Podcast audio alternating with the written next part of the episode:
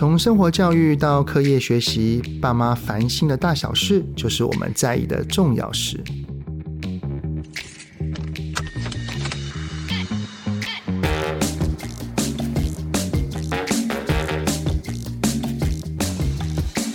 各位听友，大家好，欢迎收听亲子天下的节目《爸妈烦什么》，我是主持人、亲职教育讲师魏玮志泽爸。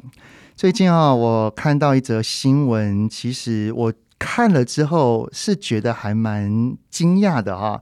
就是联合国它发布了二零二二年的世界人口愿景的报告书，就有提到说，好像地球的人口已经达到八十亿了，但是回头来看看我们台湾的生育率哈，依然是面临着少子化的问题啊。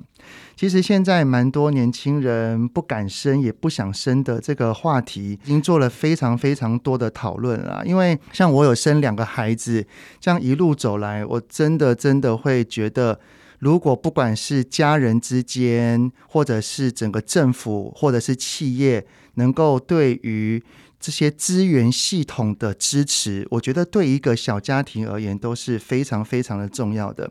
那我也知道很多的县政府啊，他们其实都有提供了生育津贴。这个生育津贴对很多家庭的支出而言，它当然是一个美意，但是似乎不太够的感觉啊。特别是一个妈妈而言哈，从一个少女，然后进入婚姻，到了家庭，然后再怀孕到育儿，其实这一路都是很大的转变跟挑战。那如果这一路上哈有非常多的神队友，而这个神队友不仅仅是自己的伴侣，而且还包含了非常多的社会的支持的话，会不会让我们进入家庭的夫妻比较愿意生孩子呢？我们之前看到了一则新闻，一个政策，我们非常的好奇耶。今天我们邀请的呢两个神队友是屏东县政府社会处的处长。刘美淑处长，我们先欢迎美淑处长。主持人，各位听众，大家好。还有第二位呢，是慈惠医专护理专科学校幼保科的主任张贝平张主任。主持人，各位听众，大家好。哇，今天哈，美淑处长还有贝平主任来哦，是因为之前我们看到了一个政策的一个新闻，我好惊讶哦，因为。并不是只有发育婴津贴而已，而是有非常非常多全面性的考量，像是到宅母婴照护月嫂服务，还有好运专车。看到这则新闻，其实我就想要先聊一下。哎，不知道美淑处长，你的孩子是多大了？我的孩子现在女儿读大学四年级，大四了。嗯，哦，已经大四了哦。哇，那贝平主任呢？哎、欸，我有三个小孩，一个目前是读高一，一个是国一，然后另外一个最小的呢才小二而已。哎呀，非常谢谢贝平主任替我们这个生育率哈又多增加了一些，贡献很大。真的，谢谢。哇，因为我是身为爸爸哈，生育的那种不舒服感、跟疼痛感、跟那种阵痛感，但老实讲啦，老公真的只能看在眼里，疼在心里。但是我我真的无法体会，我们唯一能够替老婆做的，真的就是把她的月子给照顾好，然后孩子出生之后，尽量的参与育儿的照顾，能够让我的老婆多休息，这很重要。那美淑处长，您当时哈生孩子之后，你的月子是怎么做的啊？其实我就是还在怀孕的时候就做好准备，就是我生完小孩就是要去坐月子中心。是，那我也顺利就找到月子中心。可是因为我小孩是在九二一大地震那一年出生的，那他是十六号出生，然后二十一号就是。大地震，那人五天后，五天后，天后就大地震了。那因为在医院三天嘛，所以等于我刚到月子中心的第三天，第二天就发生大地震。那当时我人住在九楼，那我的孩子在二楼，在就是育婴室里面。因为当时也因为有一些流行性感冒的考量，所以孩子不能跟妈妈在同一个房间里面。那就发生大地震的时候，我想。我就因为其实也才刚生产完，然后电梯也不敢坐，所以我是从九楼跑到楼梯就走到二楼去。你是说那个时候地震刚结束之后，你很心急想要？对，我就很想要抱孩子，就赶快冲到二楼去。那那时候地震已经停了。对对，哦，然后我就记得那，可是地震停了，就怕还有下一个地震，所以不敢搭电梯，爬不上去，没有办法从二楼爬到九楼，所以后来就在一楼休息了几个小时之后，就地震确实都停了。那个在他们月子中心的工作人员的协助之下，还是搭电梯坐到九楼。对，所以这个我的孩子就是九二一几年，他就是几岁？其实还蛮好记的哦。对。所以在那个时候，嗯、你是还是继续住在月子中心？没有，其实我后来住了几天之后，我就没有办法再继续住下去了。第一个，我很担心是不是地震再来怎么办？孩子一直不在我旁边，我好没有安全感哦。嗯、那时候一直在余震嘛，然后还有电视上就一直在播放那个地震的情况。然后我记得当时大家说，那个怀孕的人最好不要流眼泪，不然会很伤眼睛。可是我每天看着那个地震的新闻，我就一直在哭，我就一直在哭，每天都在哭，哭得很惨。我就想说这样不行，这样这样。第一个，我坐月子的情绪会很糟；再来是余震不断，然后我的孩子没有在我旁边，我也非常没有安全感。所以我本来要住一个月，结果大概只有住一个礼拜，我就回家了。那回家之后呢？因为你的月子还没有坐满呢，对，还没有坐满。那只好请我妈妈来帮忙，因为也没有跟公婆住在一起嘛。那我妈妈住在附近，就是只好请我妈妈帮忙，我煮月子餐给我吃，然后小孩就是我自己带。哦哦，哎呀，其实当孩子哈还没有那种睡过夜，还在每几个小时就要醒来一次的那一段时间，真的好辛苦哦。真的，一回家就有一天，他就突然。整夜都不睡觉，然后一直哭，一直哭，嗯、无论怎么哄他、哦、都不睡觉，嗯、到实在是完全没有办法了。我几乎整夜没有睡觉，只好请我妈妈来帮我抱一抱他，然后让我休息一下。一啊、那个经验真的好恐怖哦，然后觉得自己好像被关起来了。嗯有一种被囚禁的感觉，因为我我老婆哈，她是亲卫，是。我老婆形容那一段时间，她好像是一头乳牛，对，行动的乳牛，我也不能讲什么，因为但是就是只能心疼我老婆。当时我是请月嫂来，是。所以就等于是每天就躺在床上，嗯、然后就吃着月子餐，然后就是我的儿子跟女儿需要喂奶了，然后就被月嫂抱进来，然后就喂喂喂喂喂饱了之后又抱出去，然后他开始挤奶，对，就是这样子的日子哈，周一那个不断的不断的重复。对，然后我因为自己一个人带嘛，然后所以就觉得，然后小孩又两个小时、三个小时就要喝奶。我都觉得我才刚喂完他喝奶，然后去把那个挤出来的奶的奶瓶对洗一洗，放放放进去，去蒸一下，然后刚要躺下来，哎，好像两个小时就到了，又又要重复一次，就不断的周而复始。然后接下来家里的长辈又很关心我一个人在家带小孩怎么样，又一直打电话进来，所以我又接电话，然后洗奶瓶。哦喂奶、洗奶瓶、接电话，我好像都没有休息的感觉。哇，真的，那个时候会不会突然想说，呃，如果月子中心还有房间的话，回去好了，会 不会有这个念头？有，但是因为那时候有余震，就是那个地震的问题，哦、那个担心、哦，所以那个妈妈的母爱还是对对对，所以我就觉得没办法再回去，只能自己撑下来。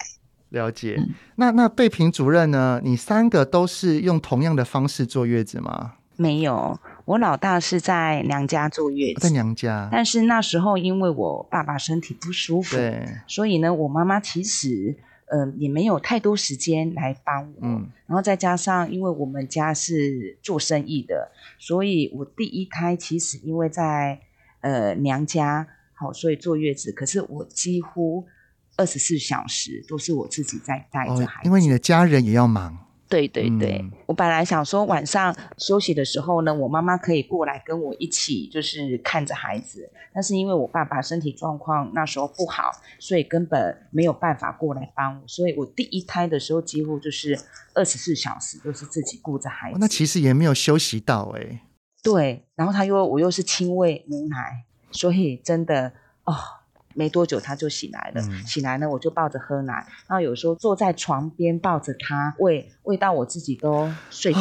我懂。有时候甚至呢手会稍微松了一下，然后我就赶快惊喜。哦，还好没有掉下去。哇，那其实主任你你有第一胎这样子，我觉得是蛮辛苦的经验。但是好像你并没有畏惧这件事情，你第二胎好像也跟着很快哈、哦。第二胎，哎，就是三年后、嗯、生了，就是老二这样。那第二胎生完的时候，我大概前面十天是在那个月子中心。嗯、嘿，那那时候呢，在月子中心的时候呢，老实讲，其实我也不是自己。坐月子，因为我们家老大也跟着我到月子中心去坐月子，是，所以呃，变成说那时候又生老二的时候呢，又在推母婴同事，所以呢，其实在月子中心的时候呢，老实讲，嗯，我也很忙哎，因为小 baby 就在你旁边，对。然后还有老大，对。然后做完十天之后呢，我就回到家里坐月子，我想说比较舒适这样。嗯。那后来也发现，因为婆婆在做生意呢，所以没有办法帮我煮月子餐。对。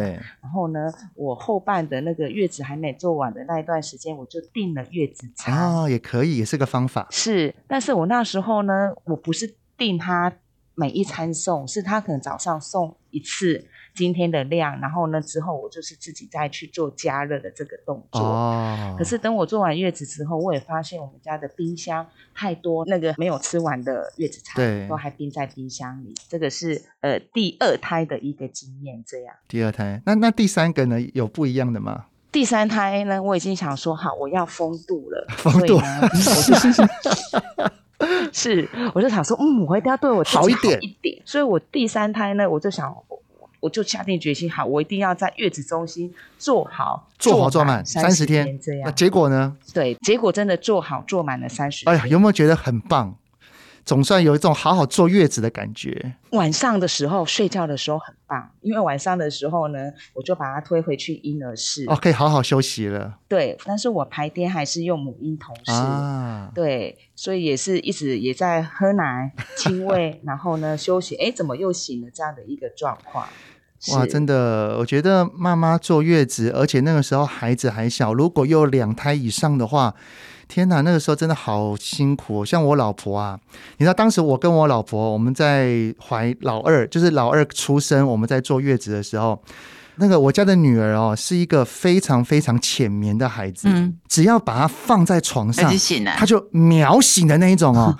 所以整个半夜哈是老婆抱着睡，然后再换我抱着睡，而且我女儿很容易溢奶，我真的经历过一个晚上。三次大吐奶，然后我们换了三次床单，真的快崩溃了。当我们已经整个熬夜哈，整个抗战，整个整晚的时候，七点钟有一个非常清醒、有精神的声音跑到我们房间来了，就是我儿子。嗯，爸爸妈妈，我醒了。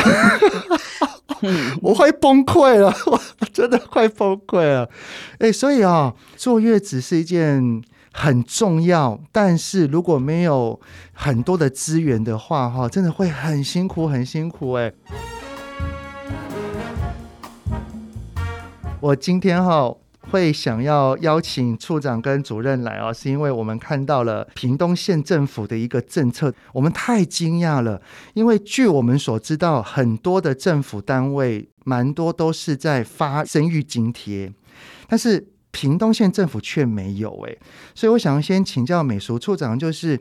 是什么原因，并没有考虑往生育津贴这边去补助？好，应该是这样。屏东县政府并不是完全没有发生育津贴，嗯、我们生育津贴只有发给低收入户哦。对，因为他经济上的问题，所以他需要这个资源。嗯，那生育津贴通常是一次性的现金补助，其实它对于生育率以及解决呃新生儿父母的照顾压力，就是。帮助非常的有限，对生育率更不用讲，因为已经有非常多的实际的案例，就是虽然生育津贴增加，生育率还是不会增加。而且屏东的话，因为我们每一个乡镇几乎都有发三万块到五千块不等的生育津贴，所以我们就觉得，呃，那县政府不应该重复做生育津贴的发放，应该想办法来做这个服务，提供服务给新生儿的家庭。来解决他们的照顾的压力。好，那另外呢，就是其实这个生育率很低这个问题，并不是单一个县市的问题，它其实是整个台湾全国性的一个问题。是的，所以现在其实呃，在中央的部分已经有做了一些的育儿津贴跟托育津贴的部分。我大概讲一下哈，如果小孩在六岁之前，呃，父母决定自己带，或者是给自己的家人来带。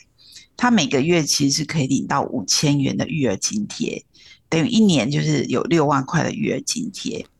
那如果他决定送给保姆的话，一个月是有八千五百块的补助，等于一年有十万两千元的补助。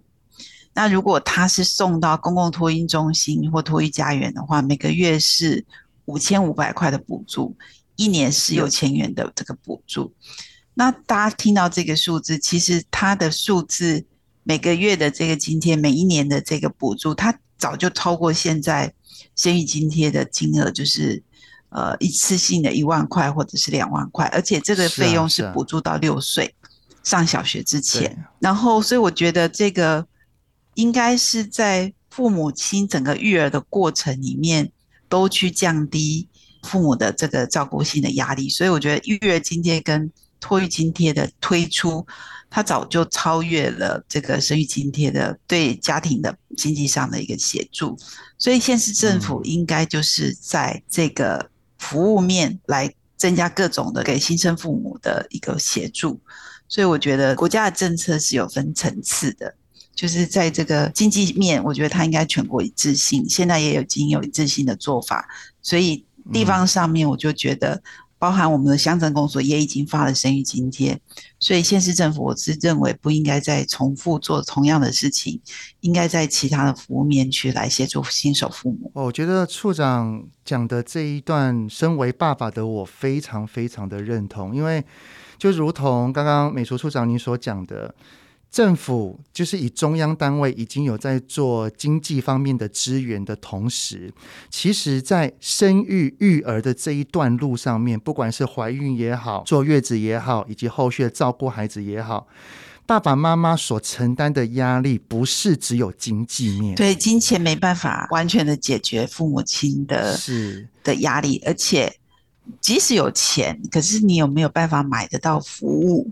如果没有服务，一样没有办法解决问题。没错，因为其实虽然给钱，我觉得对于爸爸妈妈的生活当然是不无少补。是，只是在不管是面对孩子，像特别是坐月子的时候的婴幼儿，我们面对一个孩子的哭，他又不会讲话，然后我们这个时候又很慌。如果是新手爸妈的话，又不知所措。我觉得像这一种的烦恼、困惑、焦虑。绝对不是单纯给钱就能够去处理掉的。真的，这个刚刚主持人有说你的孩子会溢奶嘛？对。那我的孩子啊，那个时候也会溢奶，可是他是从鼻子里面喷出来。那他会很不舒服，他的哭闹一定更大哈。对，就是然后都不知道到底是喝完奶的哪一个时间会溢出来，所以整个人焦虑到不行，就是。就很害怕他会不会窒息啊？什么问题？整个脑袋都没有办法休息。对，所以我觉得这个时候是真的很需要有人在旁边提供一些经验性、一些育儿的指导。我觉得那个会更实际。我我觉得那个很多的爸爸妈妈哈，除了经济的考量之外，这当然一定是一环啦。但是除了经济的考量之外，就是我在育儿照顾孩子的这一段历程当中。有多少资源可以提供我协助跟服务？我觉得也一定是一个考量点。那么在屏东县政府这边所推出的服务，主要有两个嘛。我们先谈第一个，就是到宅母婴照护月嫂服务，就是是什么原因？屏东县政府想要提供给爸爸妈妈的服务，会是先从这一项来开始？嗯、是，嗯、因为我们屏东其实非常的狭长，屏东市就比较是都会型的，那有很多的地方是乡镇型的农业村。那现在也有很多的年轻的父母，其实不见得都跟自己的父母住在一起，或者自己的父母公公婆婆也都还年轻，还在工作，就不见得能够帮上我们年轻父母的忙。所以我们那时候就在想说，呃，而且当时我们的坐月子中心其实没有这么的多。所以我们其实就在想说，那这个新手父母亲的话，他们坐月子这件事情，如果真的要去坐月子中心的话，其实会花上很多的钱，比较贵。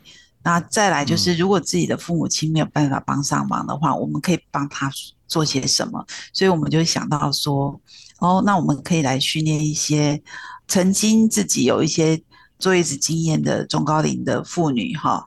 那受过一些专业的训练之后，可以来帮新手父母坐月子。那这个坐月子就是到家里面去坐月子，妈妈很需要有人做坐月子餐给她吃。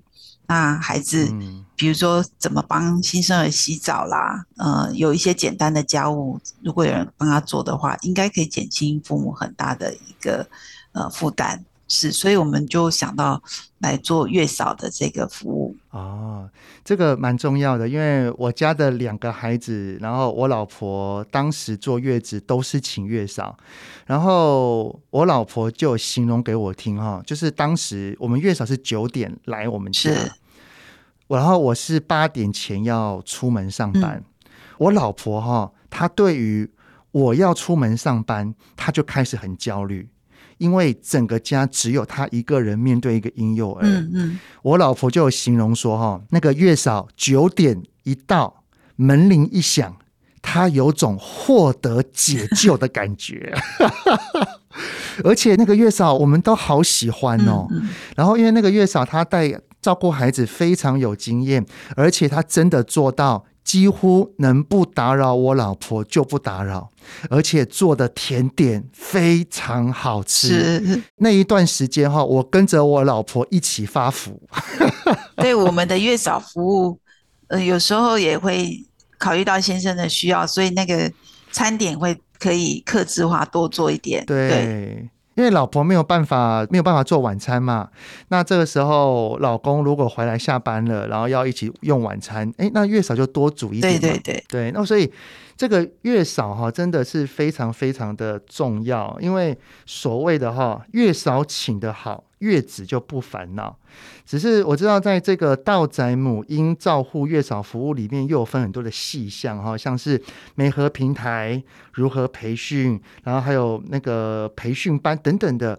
那我想要请教的是贝平主任，我知道这一块的平台媒合是由您这边负责的吗？是，是由平台这边来负责的。对对对，那。当就是像这样子的话，是怎么去运作？就是怎么让一个有经验的前辈，然后透过一个专业训练之后，能够让需要的家庭找到一个适合自己的月嫂。我觉得这个太重要了。嗯，因为我们要推这个服务之前呢，一定要有月嫂嘛。对，所以屏东县政府在开始推这个月嫂到宅服务的。之前我们就先做了月嫂的培训，那当然在前期有培训，那目前每一年也都有陆陆续续就是有在开班办理培训，那就是说呢，要参加培训的一个学员呢，他们至少需要经过两百四十个小时的训练课程，嗯，这个时间算是很长的，长的。对。那第一个两百四十个小时，他一定要先完成结业了，就是顺利完成课程。那并不是说完成课程之后呢，他就可以加入平台去从事月嫂的工作。他在这之前呢，还必须要参加就是我们的一个甄选。哦，还有甄选哦。对，然后呢，我们的甄选呢还分为两个阶段。嗯、第一个最基本的笔试啊，好，就是笔试一定要先通过。对，那笔试通过之后呢，就可以进入到第二阶段。那第二阶段的部分呢，就包含了一些面试。那还有一个很重要的部分是说，诶，就是在这两百四十个小时的课程里面呢，参训的学员能不能把要照顾呃新手父母啊，就是产妇还有照顾新生儿的一些技巧，能够学习起来。所以，我们除了面试之外呢，还会有一个术科的一个现场抽题，然后呢，现场模拟考试。哦，就是实际的演练，实际操作。对，哦，这个这个太重要了，因为月嫂他最重要的不是他懂得如何做，而是他面对一个。一个还不会讲话、只会哭的小婴儿，而且还包含了一个刚生完孩子、内在可能会有一些复杂情绪的妈妈，这两方都要照顾得好哦。是，所以我们就是透过这样的一个从呃甄选，第一个就是最基本的。笔试通过了，那再来呢？我们面试也会问一些相关的一个情境，嗯、然后看我们的这些参加培训的一个反应。那术科操作的部分也会去了解，诶，他是不是很熟悉怎么样去把孩子安全的照顾好？这样，然后呢，通过甄选呢，才能够跟平台签约，啊、然后才能够成为平台的月嫂。嗯，那如果哈、哦，爸爸妈妈就是特别是妈妈。他媒合到了一个月嫂，他们所媒合的是靠电脑呢，还是由妈妈自己或爸爸妈妈自己去这个平台上面自己去点选，说啊，我要他，还是是透过系统的？应该是说，如果就是产妇或是家人呢，有坐月子的一个需求的话呢，嗯、第一个他先要打电话到我们平台来做。那个预约申请是，那我们在预约申请的过程里面呢，就会先跟产家这边了解，比如说他大概的一个预产期在什么时段，嗯、然后呢，他需要是周一到周五的服务呢，还是周一到周六？那他是要一次四小时呢，还是八小时的服务？就是有一些基本的，啊、每一个人的需求不一样。对对对，嗯、因为每个人一个需求不一样，嗯、然后他会在坐月子的地点是在哪里？那这个是在他们打电话来做一些预约的时候呢，我们会先初步了解。懂，是，对。然后之后呢，平台的部分呢，就会看我们目前平台的月嫂，因为有的可能已经在线上，就是在服务产妇的。然后呢，有的可能这个时间是 OK 的。然后呢，我们还有一个考量的点是，我们希望我们的月嫂能够就近。就是提供到产家去做服务，哦、所以我们会以比如说产妇居住的地跟我们月嫂居住的地方，如果是很临近的，嗯、我们就会优先先来做媒合这样。哦，了解。所以其实这个平台所照顾到的不仅仅是新手爸妈，也去试着照顾一下月嫂她的方便性。是是，哎，这其实还蛮贴心的。那如果刚刚所考量的可能是时间、地点，然后或者是呃那个新手爸妈的需求，但是这个看不出来性格，看不出来两个人的沟通顺不顺畅。但是如果在这个坐月子过程当中，感觉彼此没有很契合，好像没那么适合，是可以更换的吗？呃，原则上，我们如果遇到这种状况的话，是有一次可以更换，啊、但是在更换之前，我们平台的督导都会在双方之间先去了解到底有什么样的状况。哦，找到一个最能够符合彼此的家庭或者是月嫂是最重要的嘛？是是。屏东县政府还有推出另外一个服务，就是好运专车。那不知道美淑处长可不可以就这个好运专车替我们简单的分享一下？嗯、呃，好运专车就是我们月嫂服务推出一段时间之后慢慢稳定了，那也有蛮多月嫂上线服务哈。我觉得它同时其实是一个就业的方案，就是它除了是帮助新手父母之外，它其实是这个月嫂的就业方案。那我们后来就在想说，因为屏东真的很狭长，那我们的医疗资源比较多，目前还是在屏北的地区，所以有一些产检的部分就很需要家人的协助，除非孕妇自己开车。哦，也有一些的产妇跟我们反映说，呃，刮风下雨啊的时候，那如果他没有开车，是骑车或者是搭车，其实都非常的不方便。对呀，啊，而且骑摩托车也危险，很危险。对。所以我们就想说有一个好运专车的部分，嗯、那这个好运专车的设计就是主要是为产检来设计的。那因为产检其实对婴儿的健康、母体的健康其实都非常的重要，非常重要。所以我们鼓励父母亲就是一定要做产检。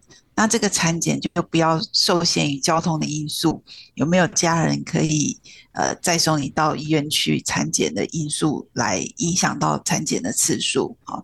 所以我们就。想说，哎，那我们推出一个好运专车，就是由计程车可以载送我们的孕妇，可以到医院去做产检。我觉得这一个政策非常非常的贴心。从一个妈妈怀孕，连在产检这一段，怀胎十月，其实也是非常非常需要，不管是去产检的过程也好，在产检的当下也好，或是事后等等的。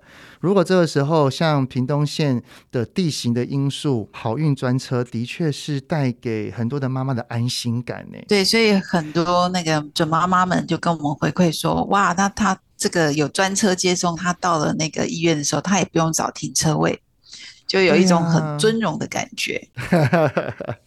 那是只要我要去产检，我都可以。使用吗？还是它有个上限的？呃，我们的这个乘车券就是大概是六千元的乘车券。这乘车券有分一百块或两百块。那我们没有限制它一次到底要用几张，就是这六千元就就是用在产检的时候。嗯，哎，然后他可以自己决定这次要用几张的乘车券，那只要把乘车券交给司机就可以了。但是因为呃，希望。车子都是可以预约得到的话，就是要事先预约，然后司机就会那个时间去接我们的准妈妈。对啊，因为其实产检的时间应该都是预约好的，就是我已经知道我几个礼拜之后我我要去产检了。对，所以车子要预约。了解。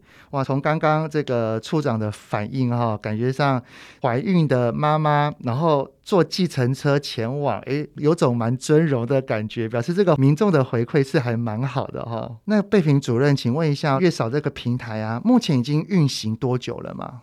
诶，我们是一百零九年的六月一号开始做这个媒合的一个案子，这样。哇，那已经有段时间嘞。是，目前。这些准妈妈们，或是已就是已经做完月子的妈妈们，他们的回馈怎么样？是，哎，目前的一个回馈的部分呢，满意度的部分，我们都可以达到四点五以上。那我们的满分是五啊。那目前平台其实有八十位的月嫂，那我们从一百零九年到现在，服务已经有达到了六百一十个人了。嗯，这样。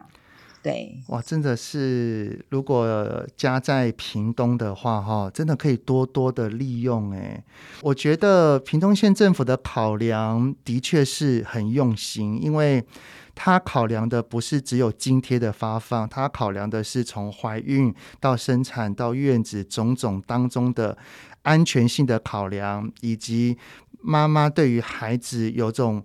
安心感的这方面的照顾，我觉得都还蛮周全的。所以，其他如果有听到今天这一集，其他的县市政府的、地方政府的，诶，真的也可以思考一下，有没有可以一起把它融入到我们现有政策里面的哦。那最后呢，想要再请教美熟处长，就是那关于。呃，刚刚已经提到了，就是月嫂的媒合平台，然后还有好运专车。那以政府的角度来看的话，未来觉得还有哪一些可以对于友善育儿环境可以提供更好的服务吗？呃，是刚刚讲的，就是。怀孕的时候的专车，然后坐月子。接下来孩子生下来之后，我们当然政府有责任，还是要当父母的神队友，陪伴他们把孩子到长大。哈，屏东有三十三个乡镇，我们希望三十三个乡镇都能够有公共的托育家园、托育的单位。哈，那我们目前已经有六家的公共托育家园，那也有大概四百多位的。准公共化的保姆在哈，那我们未来就是希望增加这个公共托育中心、托育家园的呃设置。另外就是我们应该在明年很快就会推出，就是我们的临时托育服务、临托的服务，因为父母总是除了上班交给保姆之外，有时候假日也会临时有一些事情，或者是自己带的时候，你总是会有一些私事，家里的事情需要去处理。那这个时候就很需要临托的人来协助，所以我们明年会先推出这个临托的托育的一个服务。那另外就是小孩长大的过程很漫长，那我们也考虑到孩子的需要，我们一直说，其实游戏这件事情。对小孩子来说，跟吃饭跟睡觉是一样重要的一件事，所以我们这八年来已经盖了二十几个的游戏场。那这些游戏场都是共融的哈，就是适合老少，然后适合即使是身障的孩子也可以来使用的共融游戏场。我们希望这些游戏场都可以陪伴孩子长大。父母亲在假日的时候下班以后，带孩子到这个地方来放电，充分的放电之后回家就会很好睡。这个父母亲也带小孩也比较轻松，所以我们未来会有这几个方向持续来进行。哇，太棒了！其实哈，孩子他真的是我们整个。台湾整个国家未来一个非常非常重要的资产，其实像台湾目前少子化，其实已经影响到蛮多的层面了。不管是我们的人口结构也好，还有学校等等，跟人口的年龄层相关的种种，其实都一定要有一些危机感。但是又不能只是说，哎，要生啊，你们要生啊，然后爸爸妈妈就愿意生的。因为生孩子不是单纯就把孩子生下来而已，我们要照顾他，要陪伴他，然后我们还要养育他跟管教他，这每一个环节都是非常非常的重要。那如果在政府机关，像屏东县政府这边所推出来的非常多细心而且贴心的服务，我相信只要民众是有感的话。一定会愿意更大胆的去生下我们最宝贝的结晶，去延续我们的未来。好，那今天哈非常开心，谢谢美术处长以及魏平主任提供政府这边很不错的一些资讯，然后可以让很多的家长，特别是屏东县的听友们呢，你们可以去多多的考量。好，那非常谢谢大家今天的聆听，谢谢泽爸。亲子天下 Podcast，周一到周六谈教育、聊生活，开启美好新关系。欢迎订阅收听 Apple Podcast 跟 Spotify，给我们五星赞一下。也欢迎在许愿池留言，告诉我们爸爸妈妈你们在烦什么呢？我们会给您解答哦。我们下次再见喽，拜拜，拜拜，拜拜。